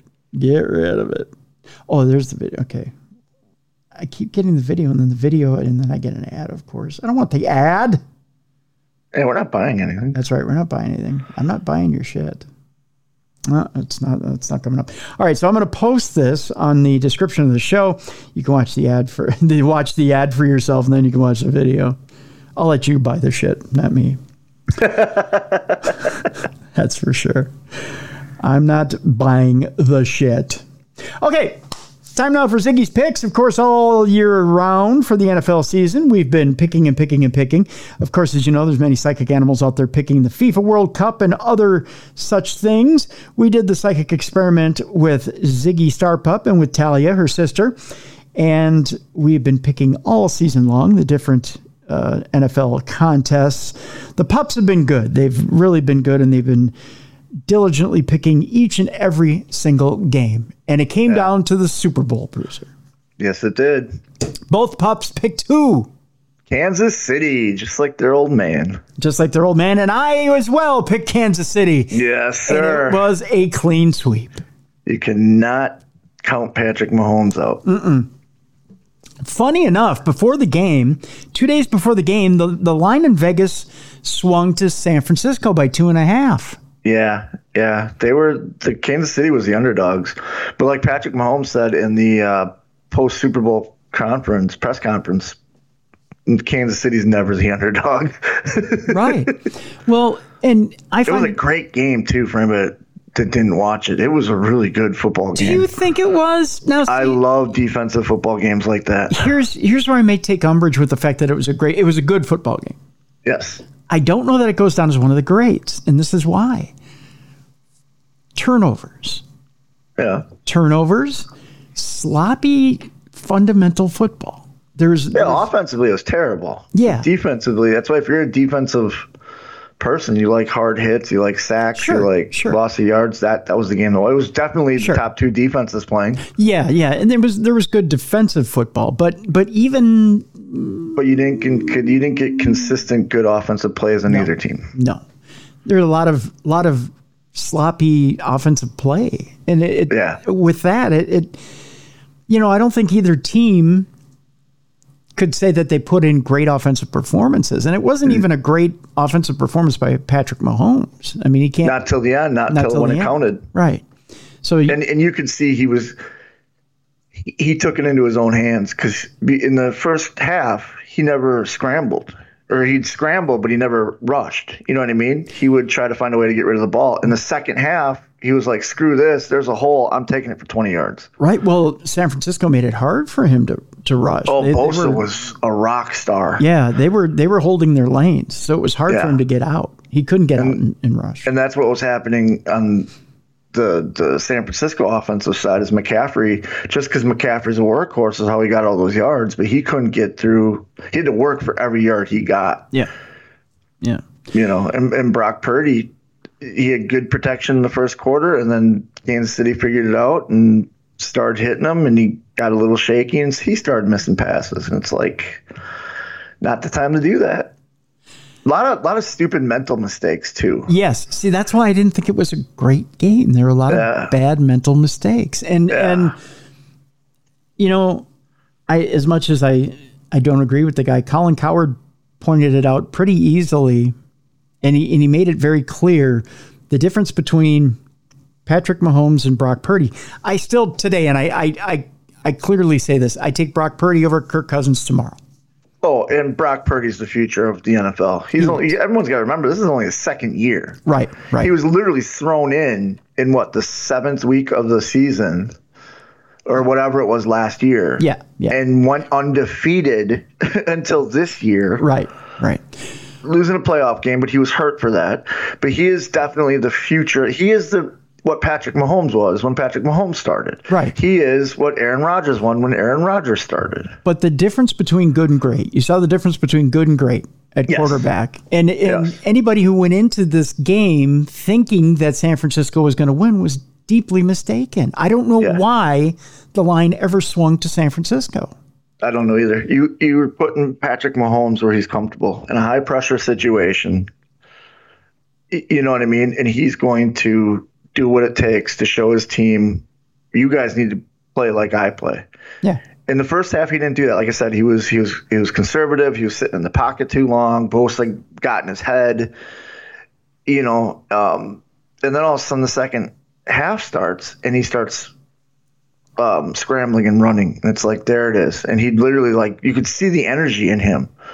Well- and then the team started picking it up, and and Pacheco got out of his funk because he was in a funk the whole first half Well, and eventually, dropping passes, not doing what he normally did. In the second half, they're like, okay, here we go. and eventually Mahomes is going to take over the game. Yeah, oh yeah. And the the uh, Tony Romo is he sounded drunk the more the game went on, but towards the end, he had said because I forget what San Francisco was doing, but he goes, they're giving Patrick Mahomes the ball with too much time. You can't give the ball to Patrick Mahomes with this much time. Yeah, yeah. And he went down. He only tied the game, but then the overtime happened, and again. Romo said it. You're giving Patrick Mahomes too much time with the ball. He's going to make play, and he did. Yeah, yeah, yeah. And you- you're right. He definitely did. Um, so with that again, and th- the other thing that happened, and it was bound to happen, you had a San Francisco team that came into that game banged up. As much as they like to say they came in healthy, they didn't. Greenlaw had pre-existing injuries. Deebo had pre-existing injuries. You had key players that had pre-existing injuries. And I give them credit for playing, but look what happened to Greenlaw. Him stepping on the field Yeah. aggravated that injury. And now, I mean, it was the end of the season, so he's got the offseason to recover. He'll be back 100%. They'll still be a dominant team next year. But for the Super Bowl, because he pushed through it, just stepping on the field, Yeah. And and it you was, know, it and then was- Deebo running a pattern, wasn't it? He was just running a pattern. yeah. And he and he re-aggravated the injury. He he stayed in. You know, George Kittle Yep. got banged up, Yep. came back. But you know what? You're banged up. You're not 100%. And you could tell, But now the Chiefs team wasn't 100% either. They were banged up too. but they they rose above their injuries and played. They did. played like they wanted to win that game. I, didn't- I, I didn't. I didn't see San Francisco looking like they, they were playing to win that game. The first half, they did. I think they got into the second half and they're like, you know what? Our defense is dominating. Our offense is doing okay. We got McCaffrey. We'll just keep running the clock on them. But And then they shut McCaffrey down. And Yeah, it's like, they- oh they- shit, now we got to pass. they went away from McCaffrey in the third. Yep. They went completely away from the old school, run the ball right at them. And I, I honestly think it's because McCaffrey got rocked. Yeah. I think he was shaken up. He took that hit on the, the sidelines at that big run, and you saw his head smack against the ground. Now, he never got, he can't, he went out for the next play to the sidelines. Yep. So you don't know officially if he's hurt, but I think he was rattled. Yeah. Oh yeah. Yeah. Yeah. So And it showed later on the game because his legs, you know, he's not one, he he's guaranteed to break at least two tackles every time he touches the ball. yeah. And after that hit, when he hit his head, he wasn't breaking tackles anymore. Yeah. It was a hard hitting game, that's for sure. Oh, that yeah. one I, I know somewhere Stan Hansen smiling at that one uh, clothesline. The football, yeah. I thought he got him around the, the head, and then they show the instant replay in slow motion. No, it's a perfect grab the ball, try to pull, strip the ball, and the guy just hung on to it. It was like, I, I, I popped for that. I Yeah, marked I that. did too. it was like that was awesome. I did too. That clothesline was awesome. Um, And then So- the trick play San Francisco ran, I had a great that they scored on. I had a Yes. I had- Yeah. kept playing that back because I'm like, this is awesome. Like, look, this is this is backyard football. That's all this is. That's right. And they need more plays like that, especially in big games like that. That's for sure. yeah. So Kansas City wins back to back. What do you think? Uh, what are the chances of a three-peat? Do you think it's slim? I no, I think they have the possibility. I think in the offseason that they draft a couple receivers because that's what Mah- Mahomes needs is some reliable receivers. He can't just. Everyone knows you cover Kelce, you take away the the passing game. They need to get a Tyreek Hill. They need to get somebody, whether it be free agency, whether it be in the draft. But their defense is young. Their defense is hungry. Their defense won games for them. Mahomes is still young and hungry. Kelce's not going anywhere. I think they could three-peat if they get the right personnel in the offseason. And by personnel, I mean uh, uh, receivers because they have the offensive line, they have running backs, they have tight ends. They just need a good, reliable receiver. Okay. Interesting. But I also think that San Francisco goes far again next year. They're another young team that are retaining a lot of guys. Yeah. Yeah. I, I think. Yeah. They're. They're. Uh, yeah. And I think. I think Purdy needs another year of another year of uh, being in the saddle. I. I Yeah. he. He's young. That's what everyone's got to remember. Yeah. He's the next Joe Montana for that team. yeah. Oh yeah. Or or Steve Yeah. Young. Or yeah. or Steve Young. He's Yeah. he's he's bringing lineage back to good San Francisco. That hasn't been around since Young in, in Montana. You yeah. know, Yeah. Yeah. He he definitely is is one of those guys who's going to be around for a long time and, and winning. he's definitely way better than Garoppolo. That's for sure. That's for sure. And yeah. And he uh, he's not a system quarterback. I think he showed that. No. Yeah. Yep. Yeah. It'll be interesting to see if he if they renegotiate with him earlier because he's still under a rookie contract. I think they're gonna let him play next year and, and see. I don't Yeah. think they're gonna renegotiate after this year. I wouldn't be worried about him. He's a cool, calm kid. He gets it. Yeah. He didn't look frazzled at all during the game. He didn't lose his cool. Mm, I I would disagree a little bit with that. I think when they turned up the heat on him, you could tell he He lost his poise, but he didn't lose his composure. Right, he didn't lose it- right, his, right. He he didn't let his emotions get the best of him. He only made two or three like what the fuck kind of passes. Yeah, yeah, yep, yep. But Mahomes did the same thing, Yeah, he did. Yeah, he did. and you know what I mean. Like I don't know. It it. I was happy with the season. I'm happy with the Super Bowl. I'm excited for next year. Yeah. I'm excited for baseball to start up. I am too. I'm, I'm not excited for my Brewers. I'm not I'm not excited for the twins either. I it, I don't know what uh, I don't know what they did this year. Uh, They yeah, our off season was rough. If you saw, we got we we we traded Corbin to to Baltimore. We got rid of Corbin, and it's like why he did he did fine last year. He got injured, but he was still throwing fine. Still Cy Young award, you know. Yeah, the Twins let Sonny Gray go. They let some other Kia. They let uh, Maeda go. They let yeah. The the Twins are not going to. I mean, they have some promising pitching prospects coming up, but it's they and they signed some uh, you know wheels falling off the cart type hitters, and it- it's uh, it's not going to be a good season. But still excited. Love watching Yeah. sports. Yeah, I'll have The some- wife right now, Mrs. Bruiser, wants to get into hockey, so I've been teaching her a little bit about hockey. Oh yeah. Yep. Uh, what, She's choosing her team off the mascot. So so so far she's leaning towards the Kraken and the San Jose Sharks. Really? I was like, okay. Those aren't my teams, but okay.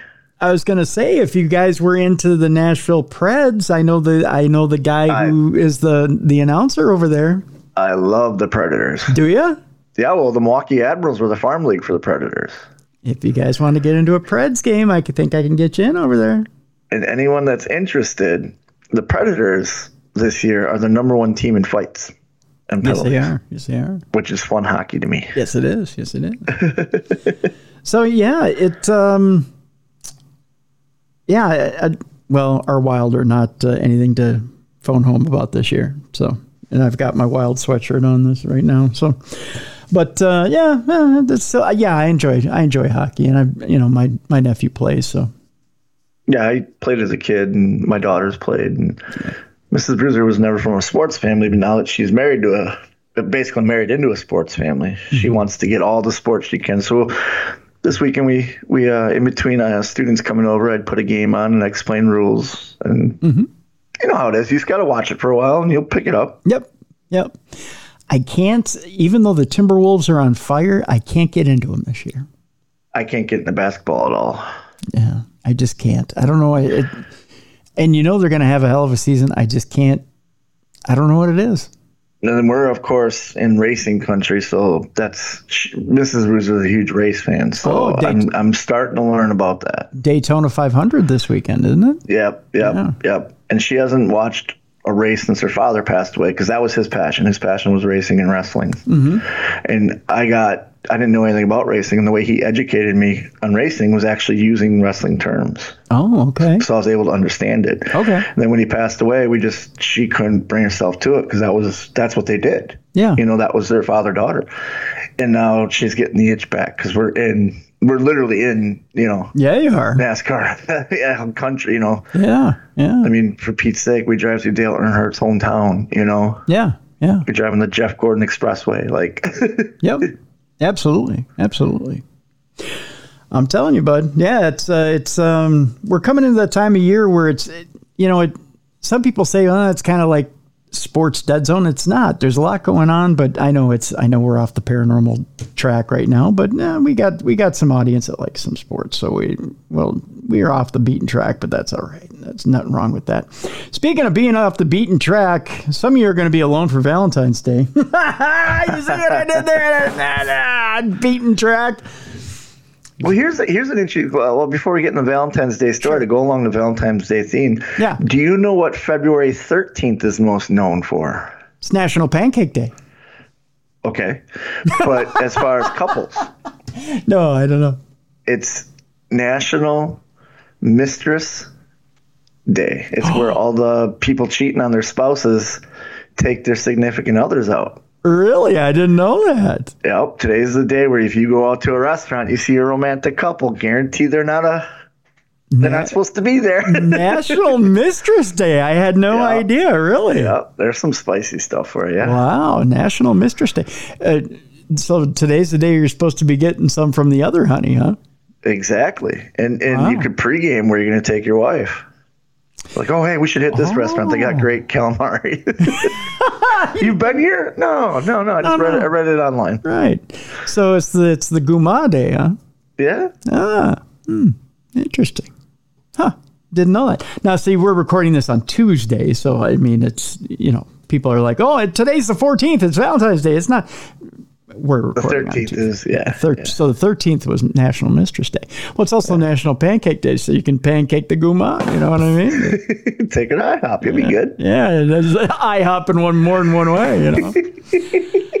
Just saying. Um, oh, so uh, Valentine's Day. Today is Valentine's Day, and of course, we want to bring it back around to a little more of a spooky type deal. There's nothing more spooky than the the wife not being happy with you Yeah. Uh, when you. Cupid's actually a spooky story too. If people really want to read into a spooky, a spooky thing that Yeah. will tie paranormal to Valentine's Day, look up the origin of Cupid. True. Very true. Yeah. Yeah. Very that'll give you yeah, That'll give you the heebie-jeebies. Yeah. yeah.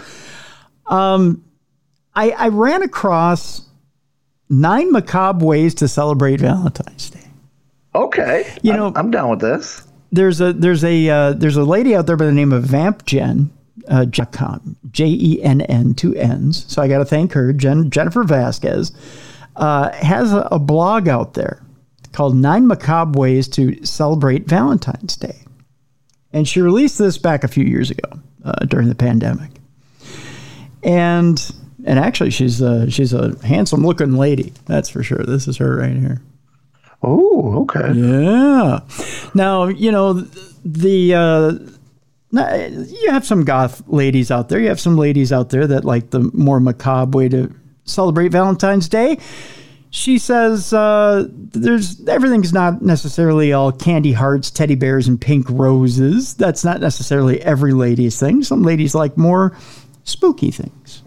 Yeah. And so, if you got a lady in your life who tends to like the more spooky side of things, there's things you can do for Valentine's Day. She's saying things like a spooky meal for two, or three or four, as she put it. Uh, she says if you're in the mood for a delectable dinner and enjoy cooking, she recommends trying out a few recipes featured in The Nightmare Before Dinner by Zach Neil. Okay. Which is a cookbook containing dishes and beverages based on the menu of uh, his Tim Burton and Halloween inspired restaurant, Beetle House. The book even has a chapter dedicated to creating theme parties, such as Edward's formal dinner party and Willie's candy bar. Now, Jen says she's tried her hand at a few recipes, and she's got a, a link to it as well. So that's kind of a neat idea. Yeah, it is. Yeah, I like the name of that restaurant too. Yeah, Beetle House. It's uh, and it's actually the actual yeah, be- like like Beetlejuice Beetle House. Yeah. Um, yeah, that sounds like an interesting idea. Another idea is creepy cinema. She says make it a dinner and horror movie night. The first that comes to mind, which may be obvious to some, is My Bloody Valentine, either the 1981 or 2009 version. Nothing like a good slasher film to get the pulses racing. Jen also recommends Crimson Peak, which was directed by Guillermo del Toro. The story is set in the Victorian era and embodies Gothic romance. Tragedy, secrets, and lingering spirits threaten the marriage between protagonists Edith and Thomas. And we must not forget classics such as The Bride of Frankenstein and Francis Ford Coppola's Bram Stoker's Dracula. You may also be interested in films for the Victorian Goth, which is a list that she has uh, out there of different films that may work for you for a more creepy Valentine's Day. That's one of the things she ex- uh, says may work for a creepy Valentine's Day for you as well. Dinner. And Dracula kind of is a love story. There you go. There you go. Another thing that Jen uh, recommends is a graveyard stroll. Okay, I've done those. For uh, Valentine's Day. Graveyards can be beautiful places to spend time and pay homage to those who have passed.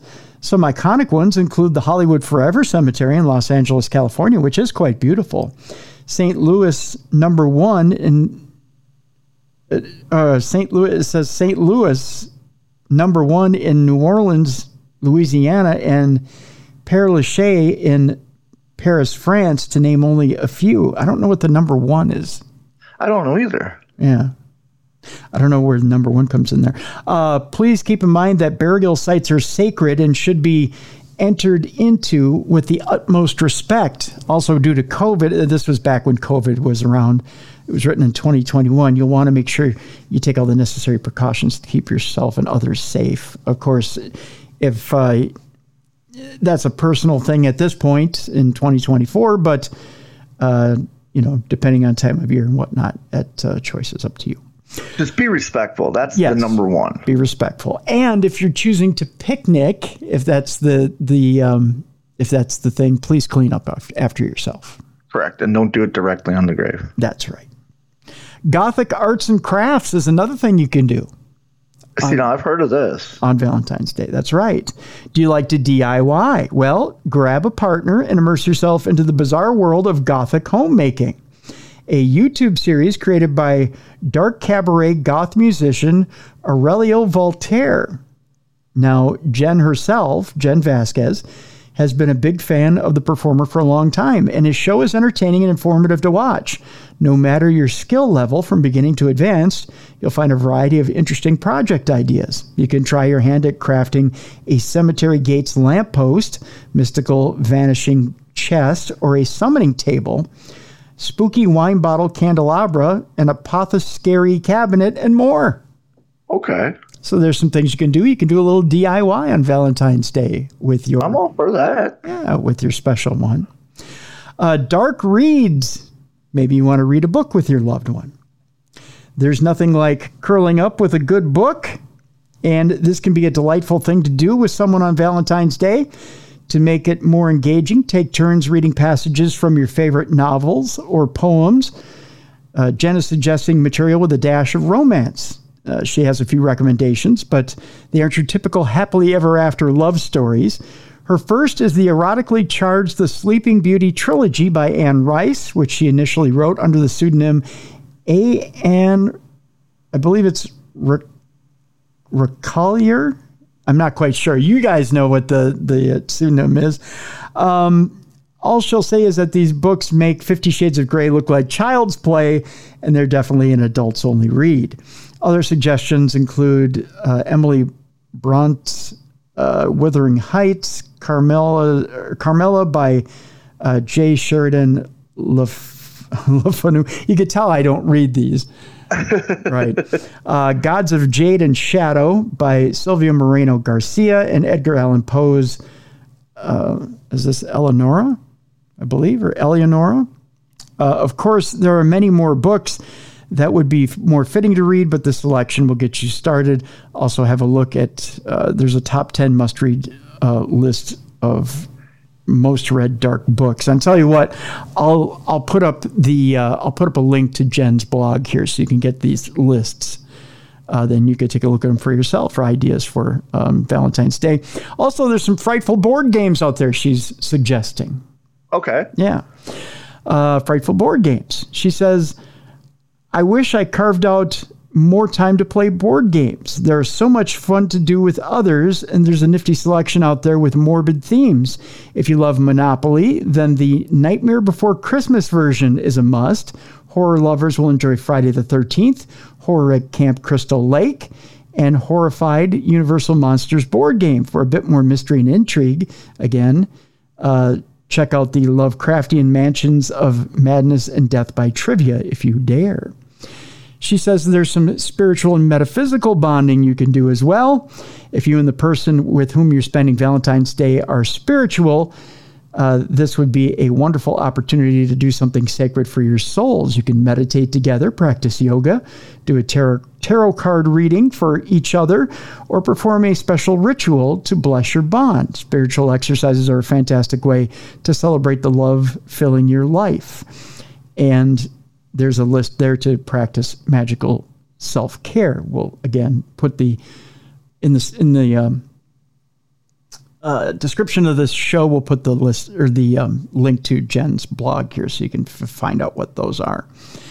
And finally, music and playlists are always popular. In case it gets a little, you know, hotter later tonight, Bruiser.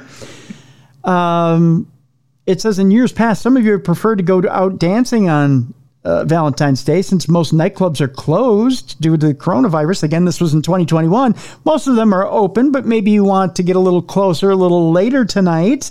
You might need a bit of a more macabre playlist, or maybe you want to slow it down and use something a little different. You could put together a macabre Valentine playlist on Spotify for the occasion. Uh, Jen's put together a compilation of goth, dark wave, industrial, metal, and alternative tunes from the Sisters of Mercy to Nine Inch Nails and more. Oh gosh, Nine Inch Nails! Holy oh, cow! Got, they got some real good songs. In fact, one of our wedding songs is a Nine Inch Nails song. Well, there you go. In fact, the song that I want to be buried to is a Nine Inch Nails song. Oh, that's brutal. no, I'm, joking. Uh, some of the ones that she uses as an example in here include uh, Passions, The Ghost of Bela Lugosi, Your Kiss by Clan of uh, of uh, Xymox and Macabre Valentine by Vamp Jen. Um, but again, list in the blog. And Attend a Vampire Ball is the final one.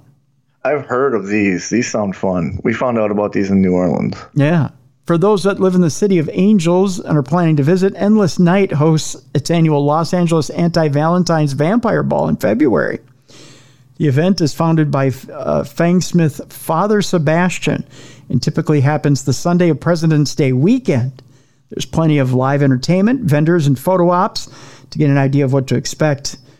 Uh, again, there's a link in the blog uh, to the Los Angeles Endless Night Gathering. So we'll put up the link to uh, Jen Vasquez's blog so you can get an idea of some of these lists and get an idea of what you can do that's not necessarily all flowers, hearts, and all things pink. Oh, very gothic. Yeah, so it's very gothic and very spooky and macabre. In case it's not, uh, in case the traditional Valentine's Day isn't your thing, or you just want to try it and spice things up. Yeah, exactly. So there you go. Well, something different from your buddies here at Darkness Radio. So there you go. All right, so I think that's going to do it for today's Darkness Radio and for Supernatural News. Uh, what you got going on this weekend, Bruiser? Uh, this Friday, I'm actually going down to South Carolina. Um, a couple of my students are wrestling on a show, but I am meeting with uh, somebody important within the wrestling business. Uh, hopefully, good things come of it, and I'll be able to smarten people up if it does. But uh, I was invited to come down and, and speak and help out and whatnot. So I'm very excited. There you go. There you go. Uh, I'm off from uh, KNSI this weekend, but um, wish me luck because I'm about to go meet with my surgeon after we're done with this, my foot surgeon. Um, we'll keep you updated on that as well. Uh, but big things coming in the future here for Darkness Radio. We're going to talk video. We're going to do some video cast soon, so you may be able to see um, see us on video as well as uh, as audio. We're gonna we're gonna make that transition here soon. Um, we got lots of things in the hopper. Yes, we do. I'll just I'll put it this way. We'll use the words Darkness Radio Network. Yes. A lot of your favorites will be doing their own shows. Yes. Yeah. So uh, we've got lots of things in the hopper, folks. Lots of things coming to Darkness Radio. Lots of good things in 2024. That's all I can say. That's all I can say for now. But we've got. Uh, of course, you still got your buddies here on Darkness Radio, and you still got lots of good things coming. Tomorrow on the big show, we're talking undersea lost kingdoms. Ooh. I'll tease you with that. That's that's what we're doing tomorrow on the big show here on Darkness Radio. For Beer City Bruiser, I'm Tim Dennis. Thank you so much for continuing to listen to us here on the show. Again, we want you to find out where Bruiser and I will be throughout the country and near you. Go to darknessradioshow.com, click on the events tab. The new AML Wrestling event is there. Get your tickets there for AML Wrestling. Uh, Potographs for Pooches at the Palmer House. Get your tickets for that uh, at uh, darknessradioshow.com slash events. That's May 18 at the Palmer House. We'll see you tomorrow for Undersea Lost Kingdoms right here on the best in paranormal programming. This is Darkness Radio.